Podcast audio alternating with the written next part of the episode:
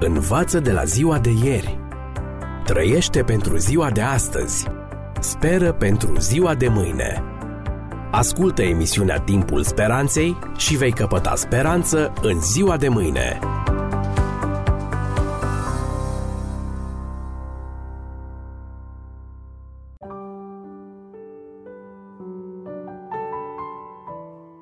Dragi prieteni, bine v-am regăsit! Și în această ediție vrem să analizăm realitățile contemporane din perspectiva profețiilor spuse de Mântuitorul Lumii în Evanghelia după Matei. Sfânta Scriptură menționează de 1500 de ori despre sfârșitul lumii și despre a doua venire a lui Isus. Aceste lucruri sunt descrise în mod special în cărțile biblice Daniel și Apocalipsa. Și aș vrea ori de câte ori porniți calculatorul să vă gândiți doar la profeția lui Daniel, din capitolul 12, textul 4, citez. Tu însă, Daniele, ține ascunse aceste cuvinte și pecetluiește cartea până la vremea sfârșitului. Atunci mulți o vor citi și cunoștința va crește. Am încheiat citatul. Cunoștința despre profeția lui Daniel va crește. Cunoștința în general va crește. Dragi prieteni, niciodată nu a crescut cunoștința așa cum se întâmplă în zilele noastre. În lumea medicinii se fac intervenții chirurgicale atât de minuțioase și fine, cum nici nu se visa cu un deceniu în urmă.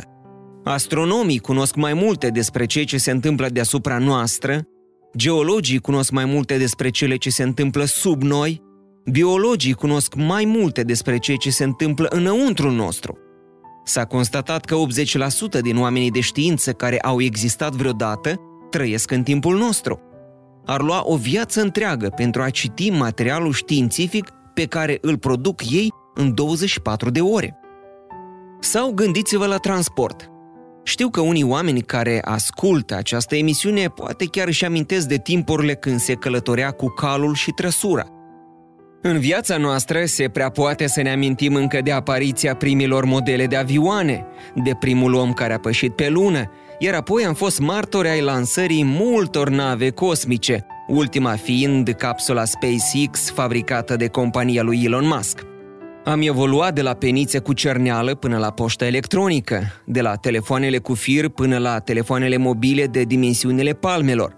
Ne mai vorbim de lumea computerelor, Tehnologia se dezvoltă atât de repede în acest domeniu, încât o persoană simplă ca mine, până reușește să înțeleagă cum să se folosească de computer, tehnologia devine mai avansată, iar computerul devine depășit. Cunoștința nu doar crește cu o viteză fenomenală, ci accesul la cunoștințe este fenomenal. Dacă cu câțiva ani în urmă ați fi vrut să aflați ceva, trebuia să mergeți la biblioteca publică și să stați ore la rând pentru a căuta materialul de care aveți nevoie, sau chiar să mergeți la biblioteci cu anumit profil, medical, juridic și altul.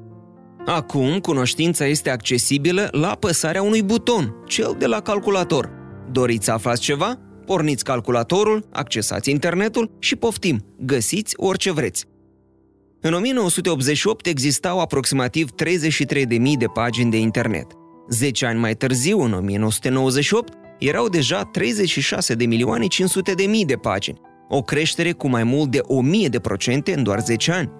În perioada decembrie 1994-decembrie 1998, numărul persoanelor conectate direct la internet a crescut de la 1.500.000 la 15 milioane.